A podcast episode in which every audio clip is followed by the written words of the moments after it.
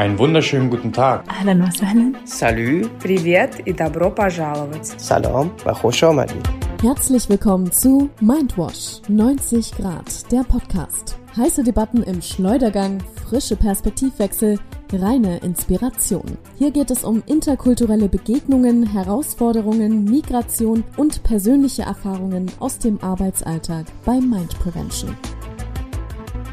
Einen wunderschönen guten Tag und herzlich willkommen zu einer neuen Folge Mindwash 90 Grad. Heute mit dem Thema Frauenbilder in unserer Familie, im näheren Umfeld und von außen betrachtet. Mit dabei heute meine Kolleginnen Paulina und Henna und ich wieder, Ronna. Paulina war ja schon letzte Woche dabei. Heute haben wir Henna das erste Mal mit dabei. Erzähl doch mal was über dich, Henna. Ja, also ähm, ich bin jetzt seit zwei Jahren ungefähr bei Mind Prevention und ähm, arbeite hier eben als Workshop-Leiterin und habe vorher Psychologie studiert und habe äh, in Pakistan auch teilweise gelebt und äh, bin aber jetzt schon länger in Deutschland. Und fangen wir mal direkt an mit dem Thema. Paulina, was ist so, was kennst du an Frauenbildern? Was gibt es bei dir zu Hause in Turkmenistan? Wie war das? Und wie war es, als du hergekommen bist? Oh ja, da sind aber so viele Fragen. Ich glaube, ich fange erst mal mit dem Frauenbild bei mir zu Hause, was ich kennengelernt habe oder kennenlernen durfte und teilweise musste. Ja, ich habe ja schon letztes Mal erzählt, ich komme aus einem muslimischen Land, wo Mädchen ziemlich wenig Rechte haben. Ja, immer noch haben, das ist schon die Gegenwart, die richtige Form. Ja, die Mädchen sollten gefälligst leise sein, nicht so auffällig sein, keine krassen Sportaktivitäten machen. Ich, zum Beispiel, ich habe gerne Handball gespielt, das musste ich heimlich machen. Ich bin ziemlich mit vielen Verboten aufgewachsen, aber das hat mich auch geprägt. Dadurch wurde ich eine Kämpferin und habe dann äh, mich immer für meine Rechte eingesetzt, Was für Verbote zum Beispiel jetzt mal? zum Beispiel, naja, wenn meine Brüder abends länger unterwegs sein durften, ich nicht. Und wenn ich aber trotzdem lange unterwegs war, wurde ich dann abends dann terrorisiert. Warum hast du das nicht gemacht? Bla bla bla. Oder äh, zum Beispiel auch Klamotten, das war ein Riesenthema. Als Mädchen durfte ich keine Hose tragen, weil das ist halt männlich. Also keine, nicht mal Jeans oder was? Nein, am besten langes Kleid. Äh, aber ich hatte nie in meinem Leben ein langes Kleid gehabt. Nie. Ich habe mich einfach konsequent geweigert. Sehr gut. Wie war es bei dir, Henna? Kannst du da noch Beispiele bringen? Ja, ich kann auch voll viel damit anfangen, was du jetzt gesagt hast. Also auch mit diesen sportlichen Aktivitäten. Ne? Also ich habe halt äh, schon immer gern mit Jungs gespielt und habe halt gern Fußball gespielt und da war das von Anfang an Thema irgendwie sogar mit sechs, sieben Jahren. Nee, Mädchen spielen nur mit Mädchen und äh, komm jetzt, äh, wir haben dir eine Puppe geschenkt oder irgendwie eine Küche geschenkt und äh, kannst dich ja damit beschäftigen. Also da, damit fing's an, aber dann halt auch, als ich älter wurde, dann kam irgendwie, ja, du solltest anfangen, dich zu schminken, damit du halt wie eine richtige Frau aussiehst und solche Dinge. Und ich konnte halt immer so wenig damit anfangen. Also es war sehr viel so von außen, diese Anforderungen, die an mich getragen wurden. Und ich konnte mich nicht so richtig damit identifizieren, auch muss ich sagen, weil das so sehr von außen kam. Was mich aber interessieren würde, Rona, wie war es bei dir? Ich weiß ja, dass du eine Schwester hast. Wie war es dann für dich als der Bruder von deiner Schwester, das Ganze zu beobachten? Ich weiß ja, dass du auch viele Cousinen und Cousinen hast, mit denen du aufgewachsen bist. Ja, also ich muss sagen, als meine Schwester dann älter wurde, da war ich schon sehr reflektiert und erfahren, was das Thema angeht. Und da habe ich sie ihr eigenes Ding machen lassen, hat mich wenig gestört. Es war auch so, wir haben elf Jahre Unterschied. Das heißt, wenn sie so in das, als sie in das Alter gekommen ist, war ich halt schon von zu Hause raus. Ähm, aber mein Cousin ist natürlich schon was anderes gewesen, da habe ich das voll miterlebt, weil wir halt sehr eng miteinander waren. Wir waren immer zusammen im Urlaub, waren immer zusammen unterwegs, haben uns jede Woche getroffen. Und da hast du halt schon gesehen, dass äh, du einen Freund haben durftest, aber sie halt nicht. Ne? Das war dann so. Also viele Dinge, zum Beispiel dieses auch feiern gehen oder abends unterwegs sein, war halt für sie immer ein Struggle. Also sie mussten wirklich dafür kämpfen und ich konnte halt machen, was ich will. Also dieses Unfaire ist mir schon früh aufgefallen.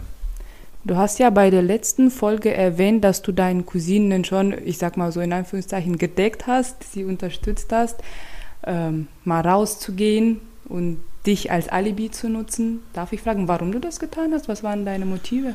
Also ich bin ehrlich, damals war mir das, es hat mich einfach nicht gestört, weil in meinem Kopf war erstmal die Loyalität meinen Cousinen gegenüber, dass sie sich auf mich verlassen können, wenn irgendwas ist, dass ich das gleiche von ihnen erwarte. Ne? Wenn sie Deckung brauchen, gebe ich die. Gleichzeitig wäre mir klar gewesen, dass das andere Cousins oder so, die ich kenne, das, die würden das nicht machen, die würden dann eher verpetzen, weil sie es nicht für richtig halten. Aber mir war das Glück meiner Cousine immer wichtiger, also auch dieses, diese Fairness. Es kam mir einfach unfair vor. Ich darf das, du darfst es nicht. Warum? Was ist der Sinn dahinter? Ja, aber woher kommt das, diese Fairness? Die musst du ja irgendwoher haben. Ja, ich habe das von meiner Mutter. Sie war ist eine sehr starke Frau. Die hat immer gemacht, was sie wollte. Hat gleichzeitig trotzdem immer diese Stimmen, weißt du, von der Familie und diesen Druck hat sie immer auf sich, aber gleichzeitig ist ihr sehr wichtig, emanzipiert zu sein. Also meine Mutter war eine sehr emanzipierte Frau bis heute und das hat mir, mir meinen Respekt vor Frauen gegeben, würde ich jetzt so sagen. Oder Mama? Nein.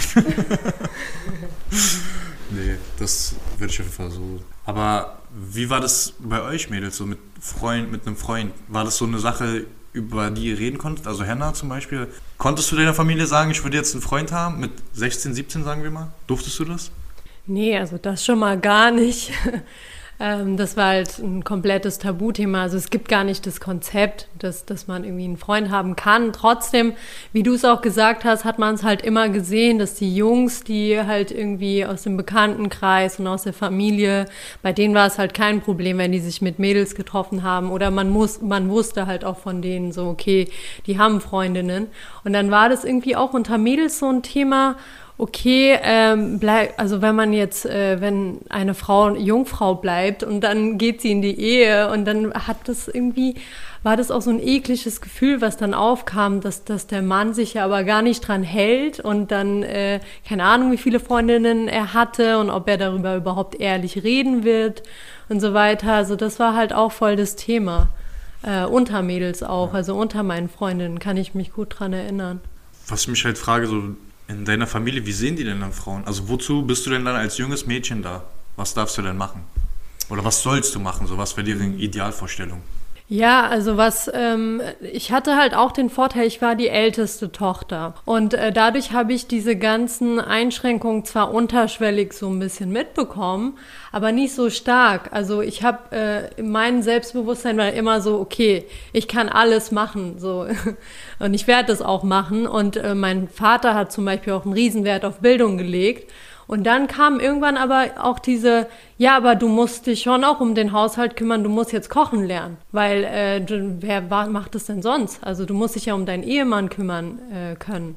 Also das kam dann halt ab einem gewissen Alter, so mit 17, 18, dass das immer so nebenbei auch läuft und dass, dass es das Ziel ist sozusagen, auch wenn du deinen Abschluss hast, auch wenn du später arbeiten gehst, aber deine Priorität ist halt trotzdem, dass du dich um den Haushalt auch kümmern kannst. Mir ist halt bei dir besonders aufgefallen, dass du immer diese, du musst dich dagegen wehren, weißt du? Also auch wenn wir unterwegs waren bei Workshops, wenn Jungs bei dem Workshop in der Schule oder so irgendwas wirklich Abfälliges über Frauen gesagt haben, für mich war halt so, ja, er ist ein Idiot und ich ignoriere das einfach, aber ich habe halt gesehen, wie es dich wirklich angegriffen hat und du emotional wurdest, weil du halt wirklich die Backstory hast und dir denkst, wie kann der so einfach sowas sagen? So, Ich, ja, ich glaube, das hängt halt auch wirklich damit zusammen, dass ich nicht diesen älteren Bruder hatte, also dass ich nicht daran gewohnt war, dass mich jemand auch maßregelt die ganze Zeit.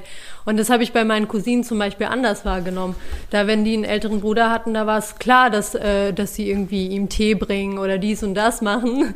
Und äh, ich habe das halt gar nicht so erlebt. Ich war halt immer so für mich und immer, wenn irgendwie eine Einschränkung äh, kam, war ich so, okay, warum, warum jetzt? Und das war jetzt zum Beispiel ein Riesenthema, war das bei mir auch beim Studium, wo ich ähm, dann für das Psychologiestudium nicht ähm, ausziehen durfte und ich au- halt auch gesehen habe bei meinen Cousins, okay, die sind ja ausgezogen und äh, warum soll das jetzt für eine Frau nicht möglich sein? Und das war aber halt auch so selbstverständlich. Eine Frau kann nicht alleine leben. Und ähm, ja, damit habe ich mich auch erstmal zwar so abgefunden, weil ich nicht wusste, so ich habe das nicht so richtig verstanden, auch diese Frauenbilder oder Rollen, dass es nicht geht, aber man hat in einem bestimmten Alter auch nicht so die Kraft, finde ich, da, sich dagegen aufzuwenden. Aber man lernt es auch immer mehr. Was sagst du, Paulina? Ich muss gerade die ganze Zeit schon grinsen, weil äh, alles, was du gerade erzählt hast, finde ich, bei mir ist es komplett das Gegenteil.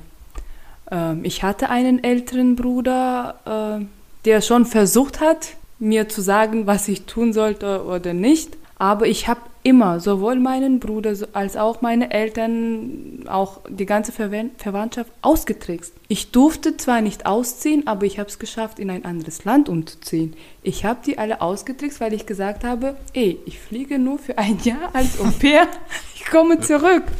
Weil ich wusste, sonst werde ich es nicht hinkriegen. Deswegen habe ich dir gerade so zugehört und habe die ganze Zeit zwar genickt, aber habe gesagt, ja, aber ich musste sie und ich habe sie ausgetrickst und heute akzeptieren sie das natürlich. Ähm, aber du hast ja gerade über eine gewisse Kraft gesprochen, die einem fehlt.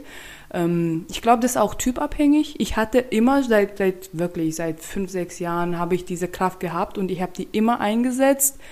Ähm, aber das prägt natürlich auch einen äh, zwar positiv, aber auch negativ. Und ähm, ja, irgendwann, also jetzt in dem bewussten Alter, denke ich so, okay, ich will nicht mehr kämpfen. Ich will jetzt mal endlich ankommen und wirklich die Freiheiten, für die ich kämpfen musste, genießen. Und ich glaube, das geht auch vielen Frauen, die es schaffen, also aus diesen muslimischen patriarchalen Strukturen rauszukommen, dass sie dann irgendwann tief einatmen und sagen so, jetzt darf ich endlich mal mich entspannen und es genießen. Ähm, ja, was ich auch mit dieser Kraft meine, ist halt auch, ähm, ob man das überhaupt versteht und reflektiert, was ist denn mein eigenes Frauenbild. Also man akzeptiert halt gewisse Sachen. Ich glaube, da spielt halt auch so eine Rolle, ich, da sage ich wieder, dass ich die Älteste bin und dann muss man sich vieles erstmal selbst erarbeiten, wenn man gar keine Vorbilder hat oder das überhaupt nicht kennt. Und dann kommt ein gewisses Alter, da denkt man sich ja, okay, will ich mich jetzt dadurch einschränken lassen? Jetzt geht's wirklich um mein Leben. Und äh, erstmal war das zum Beispiel das Thema Studium bei mir, aber dann kam halt noch Heiraten dazu, irgendwie arrangierte Ehe und da wurde es mir halt richtig klar deutlich. Habe ich so gesagt, okay, es geht um mein Leben, es geht um meine Zukunft und jetzt ist ein Cut. Also jetzt muss ich auf jeden Fall rebellieren. Und äh, viele Leute haben mir dann auch gesagt, du wirst ein Vorbild sein für die anderen. Und ich habe das damals nicht verstanden, weil ich dachte, ja, okay, also ich bin ja nicht irgendwie ein Mittel zum Zweck, also ich mache das ja für mich. Aber das stimmt tatsächlich. Also wenn das einmal in der Familie passiert ist, dann ändert das sehr, sehr viel auch innerhalb der Familie. Kennt ihr das auch? Ähm, bei mir war das meist so, also meine Cousinen, die so ein paar Jahre älter sind, die haben sich schon gegen diese Strukturen gewehrt. Also da habe ich schon gesehen, die haben ihr Ding gemacht, die sind immer feiern gegangen, haben sich auch Miniröcke angezogen. Sie hatten trotzdem immer diesen gesellschaftlichen Druck, der ist nie weg gewesen. Also immer dieses zieh dich nicht so an, du kannst nicht so rausgehen, du kannst nicht das machen. Die Leute haben geredet, aber du hast halt gemerkt, wie sie sich irgendwann dachten, ich scheiß auf die auf gut Deutsch. Also ich mache mein Ding, anders werde ich nicht glücklich. Und ich habe das bei denen gesehen bei anderen habe ich es natürlich nochmal ganz anders gesehen, dass sie sich komplett einschränken lassen haben. Die Mutter hat ihnen gesagt, wie sie sich verhalten sollen. Oder der Vater, um den Vater nicht zu verärgern, haben sie es nicht gemacht. Gleichzeitig ist ja nicht nur der Vater, der Druck macht. Die Mutter ist ja auch in dieser patriarchalischen Struktur aufgewachsen und sie denkt ja auch, das ist richtig so. Dementsprechend probiert ihr auch nochmal Druck auf ihr Kind auszuüben. Mhm. Hast du ja auch oft gesagt, dass deine Mutter eigentlich den meisten Druck ausgeübt hat. Mhm. So, das hatte ich eher von ein bisschen mehr außerhalb.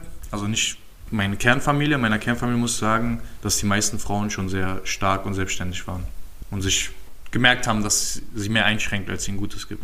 Ja, dazu fällt mir auch ein, dass äh, meine Mutter wirklich, das war die einzige Person, die versucht hat, mich zu unterdrücken, weil sie es auch, jetzt weiß ich es, als Kind habe ich das nie verstanden, sie kannte es auch nicht anders. Weil sie war ja auch vom Typ her wirklich komplett das Gegenteil von mir. Sie war von Natur aus sehr ruhig, deswegen auch nicht so auffällig, so wie ich. Und ich habe wirklich auch so wie du gerne Fußball gespielt, auch draußen mit den Jungs. Und das gehörte sich nicht so für ein muslimisches, turkmenisches Mädchen, welche so mit kurzen Hosen rumrennt wie ein Junge.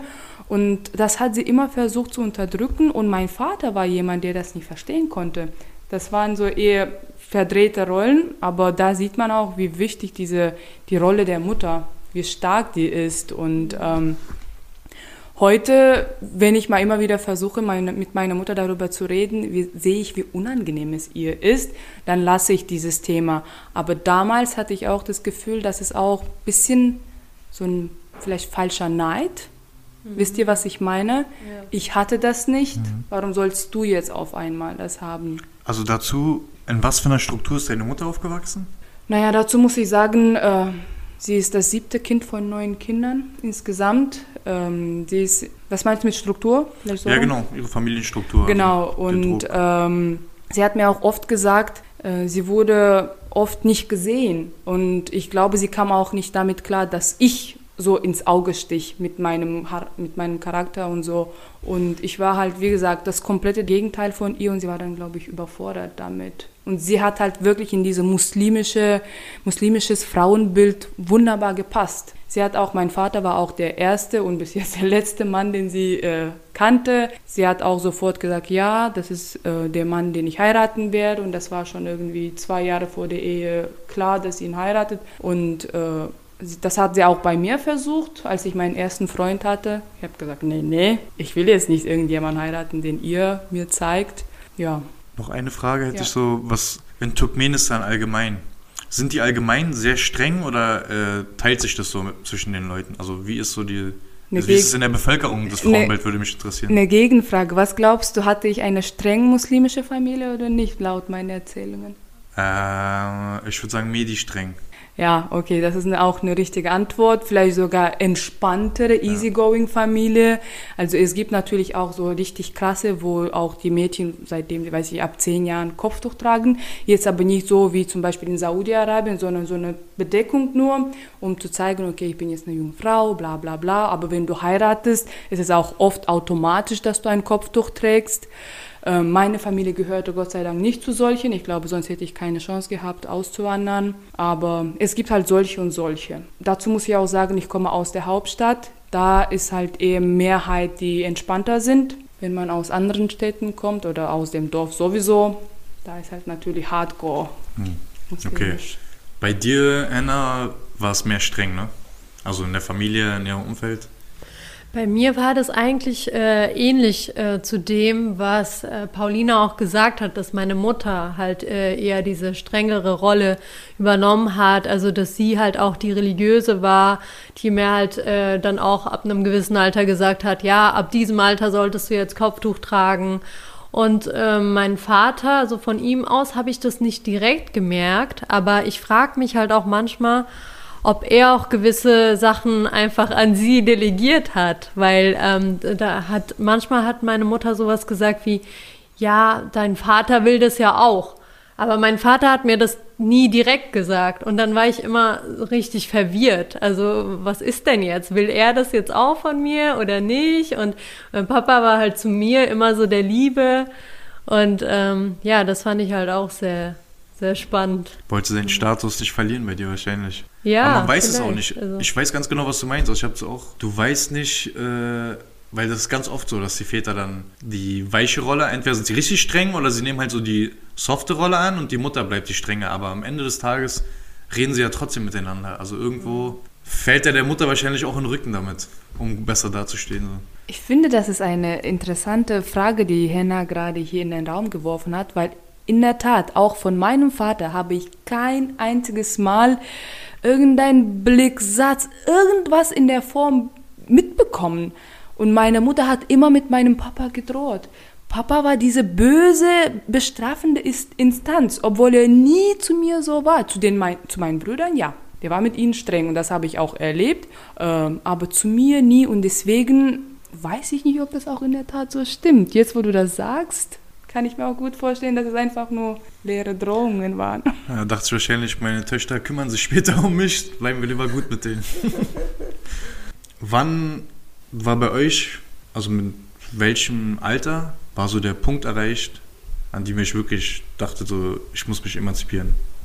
Also bei mir kam das relativ spät, muss ich sagen. Also es hat halt eher so Anfang 20 richtig angefangen, wo, wo es mir immer deutlicher wurde, es geht äh, nicht anders. Also ich, ich war halt eher so, ich habe vieles mitgemacht. Ich hatte auch eine gläubige Phase selber, wo ich, ähm, wo ich mir gedacht habe, ja okay, das stimmt alles so äh, mit dem Frauenbild und so weiter. Und ähm, ich habe halt auch diese gewisse Rolle. Aber je mehr sie halt in meine Freiheit eingedrungen sind, äh, mit bestimmten Anforderungen, habe ich gedacht, okay, nee, jetzt ist vorbei. Also spätestens, wie gesagt, dann bei dieser arrangierten Ehe ähm, wo mir halt auch deutlich wurde, okay, wenn ich mich jetzt nicht mit dieser Person verstehe, dann werde ich mein Leben zerstören. Also da wurde es mir halt sehr, sehr deutlich. Ich, ich weiß nicht, es kann halt auch damit zu tun haben, dass ich äh, relativ spät nach Deutschland gekommen bin. Also halt auch so mit 14 und dann kam ich an und hatte erstmal nicht den Kopf dafür, mich jetzt nochmal mit Frauenbildern zu beschäftigen, sondern ich dachte so, okay, äh, ich muss jetzt Deutsch lernen, ich muss mein Abitur machen und so weiter. Das waren so die ersten Sorgen. Ähm, wie war es bei dir, Pauline? Ähm, ja, ich habe gerade überlegt, eigentlich ich habe ja, muss ich vielleicht so erzählen, ich bin ja in die russische Schule gegangen. Bis zur sechsten Klasse war ich nur mit Russen unterwegs, auch russische Freunde und Freundinnen gehabt. Und ich habe ja schon damals dort in deren Familien gesehen, dass es auch ganz anders sein kann und ja, dass es bei mir zu Hause vielleicht doch nicht alles richtig läuft. Und bereits schon in der sechsten Klasse habe ich alles angefangen zu hinterfragen. Dann bin ich auf, ein, auf eine Privatschule gewechselt und da waren nur Mädchen, aber das habe ich wirklich freiwillig gemacht und ähm, das habe ich eigentlich permanent schon immer für meine Freiheiten gekämpft. Aber der entscheidende Punkt war, und das hat nichts mit meinen Eltern zu tun, sie haben mich eh da unterstützt, ähm, mit 20 ähm, habe ich einen jungen Mann äh, kennengelernt und der hat mir auch einen Heiratsantrag gemacht nach einem Jahr und der war dann so, Paulina, lass uns heiraten und abhauen. Ich so, äh, wieso, wohin abhauen? Naja, meine Eltern würden dich niemals akzeptieren als meine Frau, deswegen müssen wir abhauen und dann müssen sie irgendwann damit klarkommen. Ich so, und warum sollten sie mich nicht akzeptieren? Was ist falsch mit mir? So, naja, mein Vater hatte ich in Minirock gesehen, bla bla bla, und er hat gesagt, die wirst du niemals heiraten. Und bei ihm war es halt so eine arrangierte Ehe. Und da habe ich halt gemerkt, okay, das ist nicht mein, meine Welt. Und ich war aber wirklich sehr verliebt in diesen Mann. Ich habe dann gesagt, okay, jetzt muss ich wirklich hier abhauen, um Abstand und Distanz zu schaffen.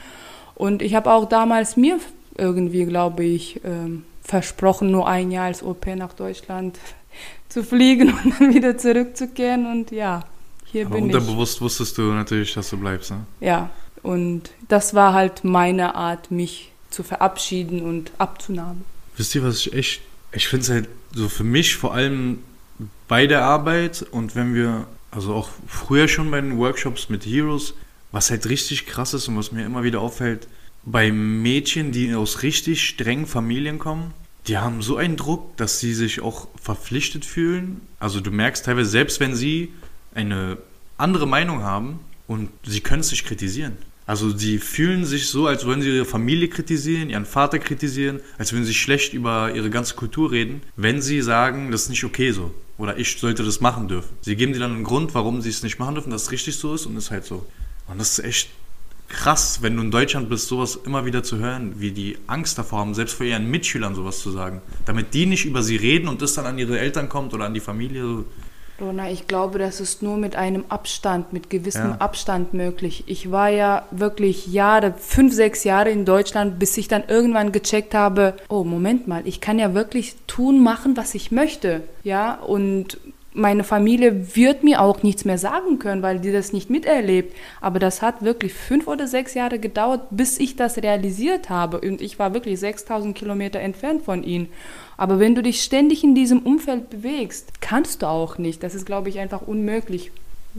Ähm, ist es nicht auch so, dass man das halt auch von der Familie gelernt hat, dass man die Probleme in der Familie dann halt auch nur zu Hause bespricht und dass äh, dass die Deutschen sozusagen sowieso ein schlechtes Bild von uns haben und wir müssen unsere Identität verteidigen und so weiter. Also ich muss sagen, das hatte ich auch sehr, sehr lang. Ich hatte eine sehr enge Freundin ähm, in Deutschland, zum Glück sehr bald auch gefunden, seitdem ich da war. Und dann, ähm, ich habe aber nichts Privates, also mit ihr besprochen. Ich habe ihr eigentlich nicht gesagt, ich würde gerne abends mal rausgehen. Das habe ich ihr nicht gesagt so. Also oder auch andere Dinge, die ich nicht durfte. Ich habe das versucht zu rechtfertigen auch, auch mit dem, ähm, sie hat auch Fußball gespielt und äh, der Trainer hat sogar gesehen, dass ich Talent habe und dann äh, so, ja, sie wollten mich überreden, ja, komm doch auch. Und ich habe da irgendwelche Ausreden, immer mal wieder irgendwelche Ausreden gehabt. Ich weiß gar nicht, was sie darüber gedacht hat, um ehrlich zu sein, ob sie mir das abgekauft hat oder nicht. Wahrscheinlich hat sie es auch nicht großartig hinterfragt. Wie alt wart ihr da?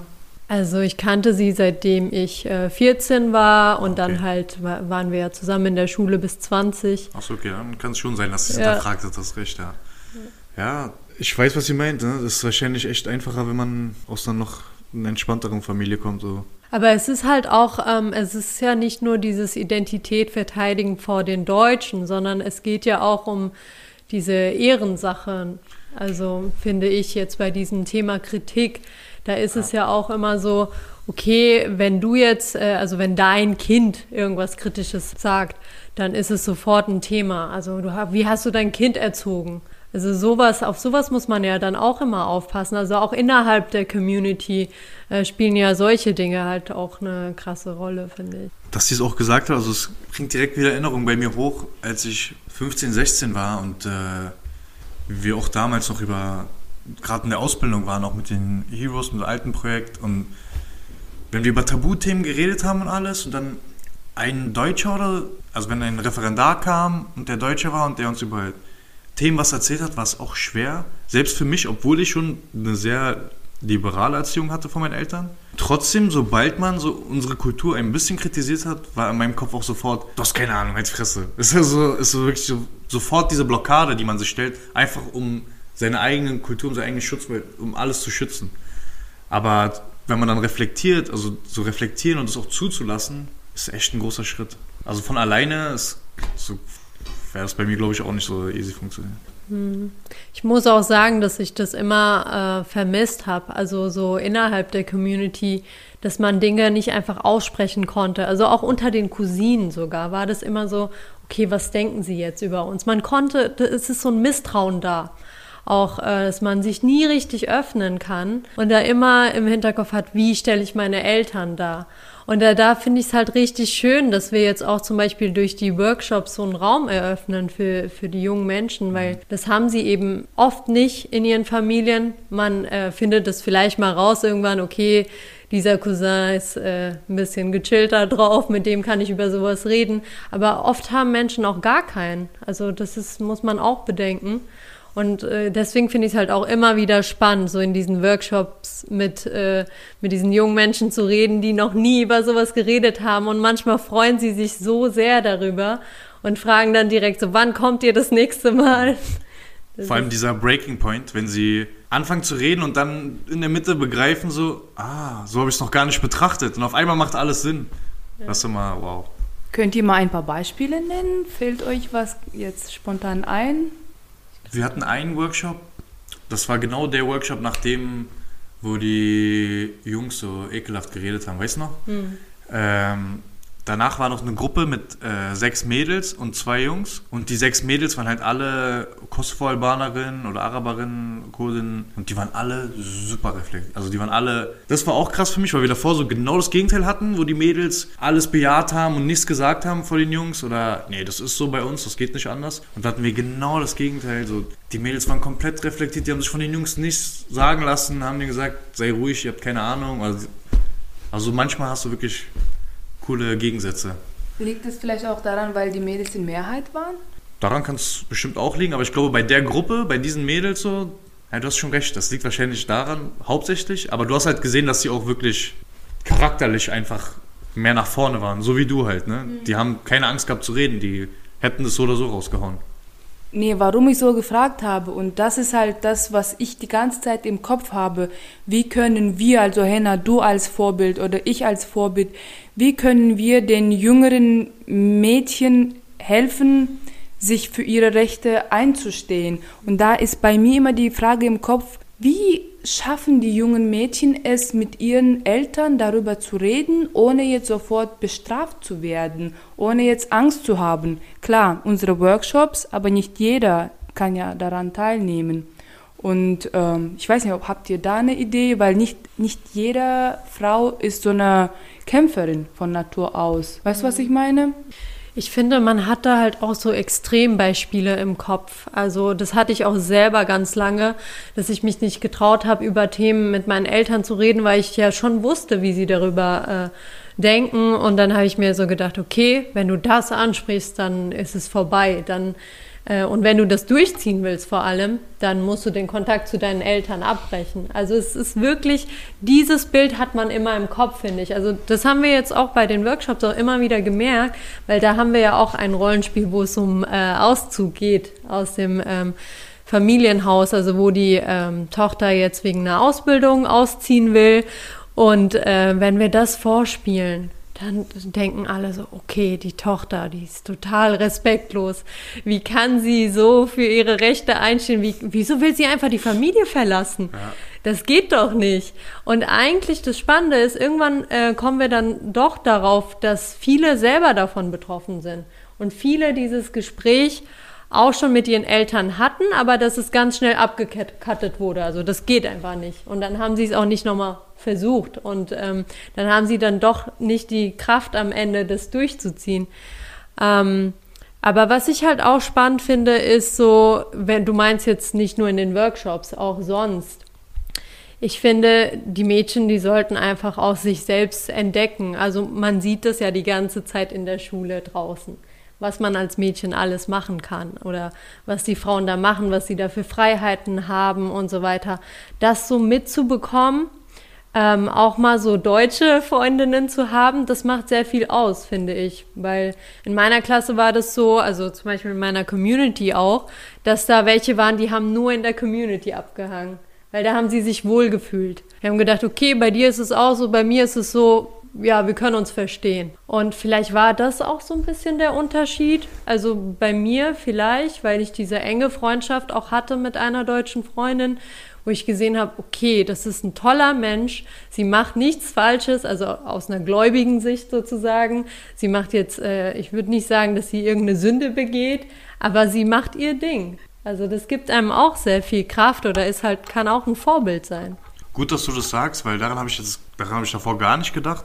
Aber das war eigentlich bei mir auch genau der, ich glaube, der ausschlaggebende Grund, dass ich mich noch viel, also viel entspannter über die Angelegenheit entwickelt habe. Also ich bin halt mit 10 aus dem Wedding nach Köpenick gezogen und dann waren nur Deutsche da und da war halt das meine Norm dann. Und alles andere, was ich bei der Familie gesehen habe, war dann so, okay, also wozu macht ihr das jetzt gerade? Also das hat, glaube ich, schon viel geholfen.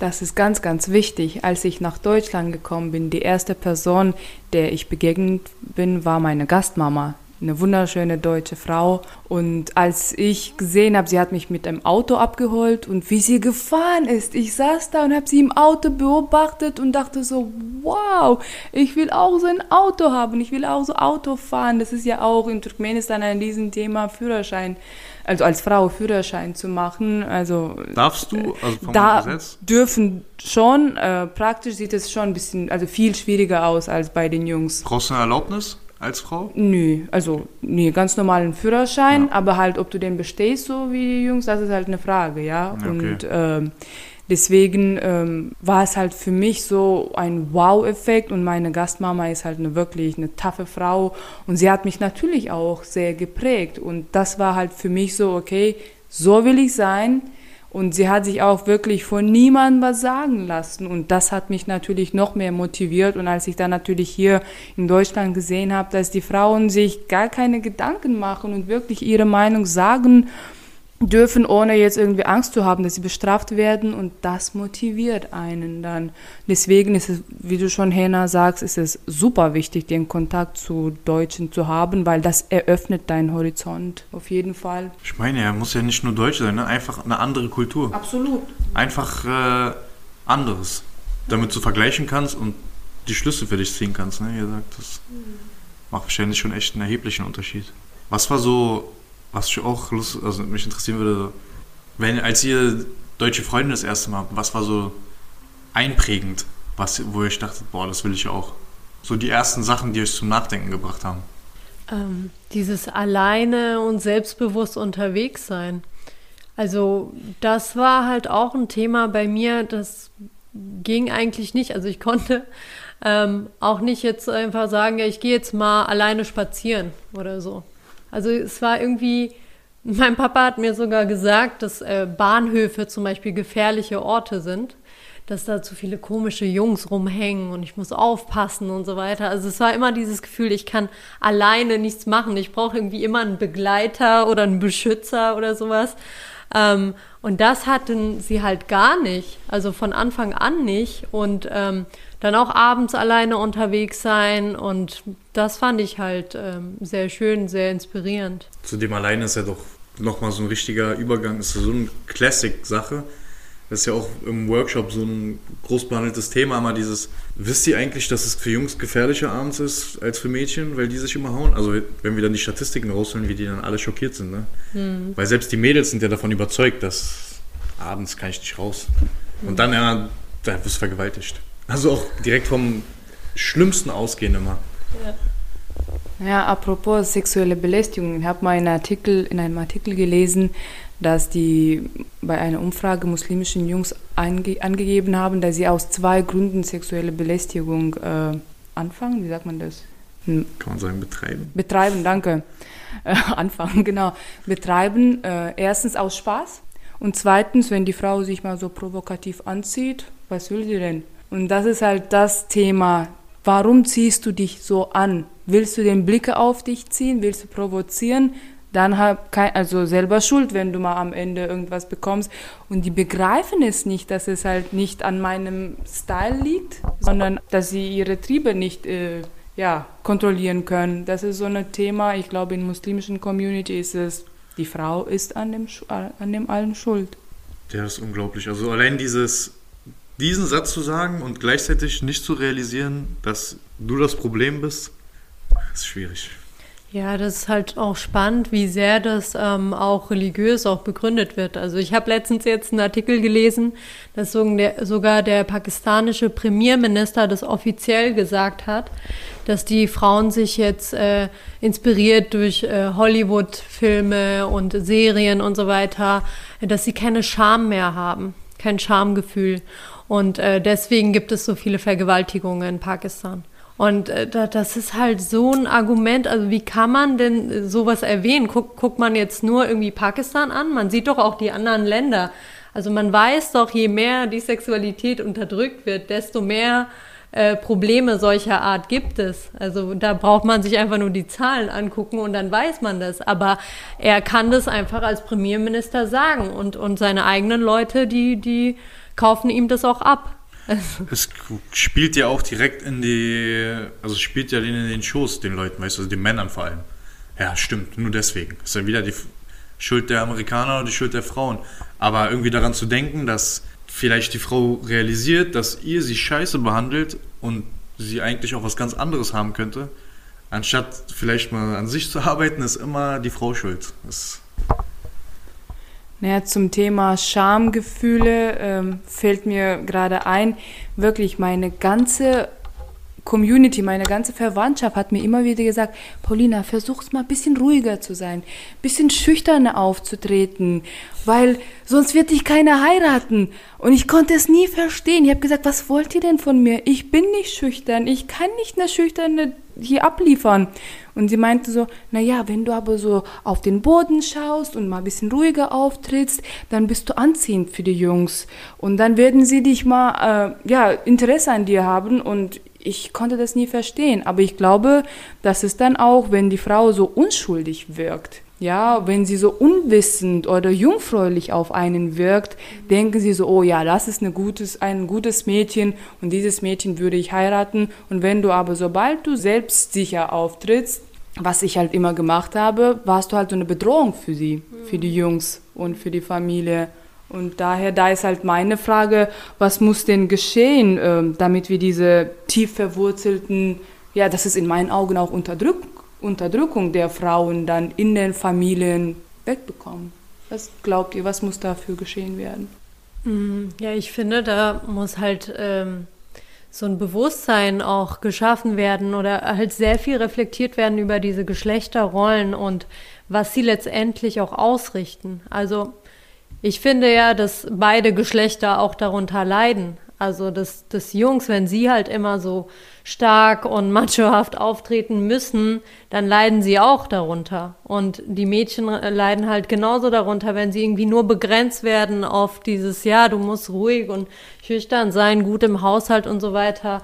Und das, das ist ja, diese doppelten Standards gibt's ja sogar in Deutschland. Also das äh, erleben wir auch immer wieder mit deutschen Teilnehmern in Workshops, dass die sagen, ja, ja, stimmt. Also wenn ein Junge äh, viele sexuelle Kontakte hat, viele Freundinnen hatte, dann ist es ein Playboy. Und wenn es ein Mädchen ist, dann mhm. ist es eine ja. Hure sozusagen.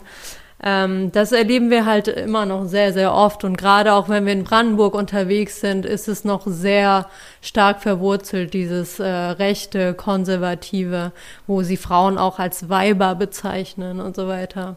Das fand ich auch sehr spannend, als wir letztens da unterwegs waren. Ja, also ich glaube auch, als erstes muss man die Frauen als eigenständige Menschen betrachten, weil das können sie ja nicht mal. Also das Problem ist ja, du betrachtest, sie sagen zwar, die Frau ist heilig bei uns, aber am Ende hältst du sie halt wie einen Sklaven, den du irgendwann abgibst. Also du musst sie als eigenständige Menschen betrachten. Das gleiche musst du auch bei den Jungs machen. Die Jungs, kann, die Jungs können halt auch nicht nur Beschützer sein. Weil die bauen sich so eine Blase auf von ich bin so, ich beschütze, ich mache das, äh, ich kümmere mich um alles. Und ist ja klar, dass sie dann, sobald eine Frau mal was sie irgendwie in Frage stellt, bricht da alles zusammen und sie denken, wie, also die haben ja selber eigentlich kein richtiges Selbstbewusstsein, sondern das alles nur so aufgeplustert. Und es wird ganz schnell zerstört. Also ich weiß, ich glaube, wir müssen einfach anfangen, beide auf gleicher Ebene zu behandeln. Absolut. Und auch mal die Mädchen zu stärken.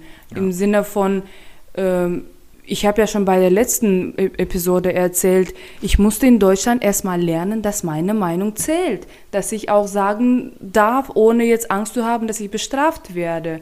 Deswegen, aber wenn man jetzt von Anfang an dem Kind egal ob jetzt Junge oder Mädchen ist, das Gefühl gibt, deine Meinung ist mir wichtig, du kannst ruhig mit mir auch offen kommunizieren. Ich glaube, alleine das ist ja schon äh, eine große Sache. Ich meine, bei unserer Arbeit geht es ja auch darum, die Jungs zu erreichen, weil am Ende des Tages der Bruder ist der, der ihr helfen kann, direkt. Ich meine, an den Eltern zu arbeiten, es wird schwer. Die, sind halt, die haben halt schon ihr Alter erreicht. Es ist schwer, jetzt die komplette Erziehung nochmal. Also man kann ihnen natürlich man kann mit ihnen reden und alles, aber ob das wirkt und inwiefern sie helfen, weiß man nicht. Aber wenn du den Bruder, der noch jung ist, erreichst und der wirklich realisiert, was für ein Stress und was für ein Struggle seine Schwester hat, damit kann man halt wirklich gut arbeiten, weil der kann sie direkt unterstützen. Und wenn man versucht, an die Mutter zu appellieren und ihr zu sagen, du warst ja auch dieses Klar, Mädchen. man sollte natürlich an alle appellieren, hast du recht, aber ich glaube, es ist schwerer, bei der Mutter, die dann, keine Ahnung, 35, 40 Jahre alt ist, noch eine schnelle Veränderung hervorzurufen. Klar, ein, einige Sachen kannst du bestimmt gut mit ihr bereden und da wird sie auch Einsicht zeigen, aber ich glaube, so ein Bruder, wenn der einfach ein jüngerer Mann ist, der noch gar keine gefestigte Meinung hat, der einfach nur nachplappert, was seine Eltern ihm erzählen, da kann man wirklich noch was machen. Also der kann das auch alles noch schneller selbst realisieren. Hm. Ja, ich finde halt auch, dass man natürlich ähm, komplett an die Familie auch appellieren sollte. Aber trotzdem finde ich das halt auch sehr wichtig, ähm, jede äh, einzige Person, also individuell zu stärken, halt auch nochmal. Ne? Also wenn die Person selber einfach nicht dran glaubt, dass sie das erreichen kann, dann wird sie nie ähm, diesen Streit anfangen oder äh, das Thema aufbringen. Also das finde ich am traurigsten, ähm, ehrlich gesagt, in den Workshops, wenn die Mädchen dann selber sagen, ja, Frauen sind halt äh, schwächer als äh, Männer und ich brauche halt auch diesen Beschützer. Also wenn, wenn die halt selber so denken ähm, und nicht wissen, was sie alles erreichen können, also ihre eigenen Stärken gar nicht äh, kennenlernen, dann ist ja sowieso alles verloren ähm, finde ich. Also, dass man da halt auch nochmal das äh, im Kopf behalten muss. Also, dass die Mädchen halt auch selber spüren müssen, äh, in verschiedenen Bereichen, das kann alles sein. Kann sein, dass es nicht die Bildung ist bei einer Person, aber dass sie irgendwo anders äh, in der Musik oder beim ähm, in, bei einem Hobby das merkt, dass sie irgendeine Stärke hat. Und das muss man halt auch, ähm, die Schule spielt da eine große Rolle, finde ich, dass man da auch immer wieder die Frauen, die Mädchen da bestärkt und ihnen immer wieder sagt, okay, du gehst jetzt nicht nach Hause und sitzt jetzt einfach nur da. So, ihnen auch die Angebote aufzeigen. Du kannst auch andere Sachen machen. Und wenn deine Eltern ein Problem haben, dann rede ich mit ihnen. Da hast du vollkommen recht. Also man muss alle stärken. Ne? Man, am besten hat man ein Projekt natürlich für, das, für die Tochter, für, die, für den Bruder, auch für die Eltern, dass man sie einbezieht. Bei mir war das jetzt nur mit dem Bruder, damit sie eine Person in der unmittelbaren Umgebung hat, die ihr den Rücken stärkt und sie sich wirklich selbstbewusst genug fühlt, auch was zu ihren Eltern zu sagen. Und ich glaube, es ist auch wichtig, dass wir, Stichwort auch Schule oder unsere Workshops, Leute, vor allem junge Menschen, dazu ermutigen, zu reflektieren, zu hinterfragen. Ist das, was Mama, Papa, Schwester, Bruder, wer auch immer sagt, ist das wirklich das, was ich will? Ist das das Richtige für mich? Weil äh, das Beispiel, ich habe vor ein paar Tagen mit meiner Mama äh, telefoniert, Videochat, und da war eine Cousine von uns da und sie ist zehn. Ich habe mich so gefreut, ich meinte so, was machst du denn bei uns? Und Mama meinte, oh Gott, hör auf, Sie wurde in der Schule ohnmächtig und die Schule ist bei uns in der Nähe. Ich musste sie abholen. Ich so, was ist denn los? Naja, ich faste ja. Ich so, du bist zehn. Naja, aber Mama hat gesagt, ich soll fasten. Ich bin schon in dem Alter, wo ich fasten soll. Ich so, ja, und möchtest du das? Naja, ich muss ja. Und da merkst du halt, ich muss. Sie hinterfragt das. Ich so, ja, aber möchtest du das? Nein, ich möchte lieber mit meinen Freunden in der Pause essen. Ich so, ja, dann sag das deine Mama. Und dann siehst du, wie ängstlich sie dadurch geworden ist. Und da denke ich so einfach die alle, aber vor allem jungen Menschen ermutigen und das tun wir in unseren Workshops. Denk mal darüber nach, hinterfragen und eigene Meinung zu stärken. Da hast du vollkommen recht. Ähm, wir müssen sie stärken, weil diese, vor allem unseren eher muslimischeren Kulturen, ist diese Angstpädagogik, vor allem der Mütter, die ist einfach on top, glaube ich. Mhm. Also dein Leben lang bis heute merke ich es noch. Diese, oh, okay, jetzt muss vorsichtig sein, dann sagst du es und dann Sachen triggern dich auch so schnell, die sie sagen, die in die Richtung gehen. Das ja, halt auch diese emotionale Erpressung, ne? Also, ja. dass sie mit ihren eigenen Emotionen drohen. Du machst mich kaputt damit. Du verlässt deine Familie. Also diese Blackmails die ganze Zeit, das ist halt auch, ja, man lässt sich da schnell reinziehen. Das ist ja bei dem Workshop so krass. Damit kriegen wir sie ja immer einfach diese emotionale Erpressung oder Angstpädagogik und die, ja, meine Mutter würde es auch, meine Mutter ist genauso. Also, du triffst da jeden, jeder kann das sofort nachvollziehen. Also, das, da merkt man, was sie am schwersten, am schwersten trifft. Ja. Okay, dann ähm, würde ich sagen, war das so unser Schlusswort. Äh, war ein schöner Podcast mit euch und bis zur nächsten Woche. Was noch abschließende Worte, Mädels? Ja, unbedingt. Ladies, aber auch Boys da draußen, glaubt an euch und steht für eure Rechte und eure Meinung zählt. Bleibt stark, Leute. Unterstützt eure Schwestern. Mädels, habt keine Angst. Steht ein für eure Rechte. Keiner kann euch irgendwas wegnehmen. Am Ende des Tages werdet ihr nur glücklich sein, wenn ihr euren Weg selber auswählt. Damit auf Wiedersehen. Das war Mindwash 90 Grad, der Podcast rund um interkulturelle Begegnungen, Herausforderungen und die persönlichen Erfahrungen aus dem Arbeitsalltag bei Mind Prevention. Wenn dir die Folge gefallen hat, dann abonniere doch gerne unsere Kanäle auf iTunes und Spotify und folge uns auf Instagram. Dort verpasst du keine Episode. Wenn du noch mehr Fragen oder Anregungen hast, dann schicke uns gerne eine Mail an info at mind-prevention.com. Vielen Dank fürs Zuhören und bis zum nächsten Mal.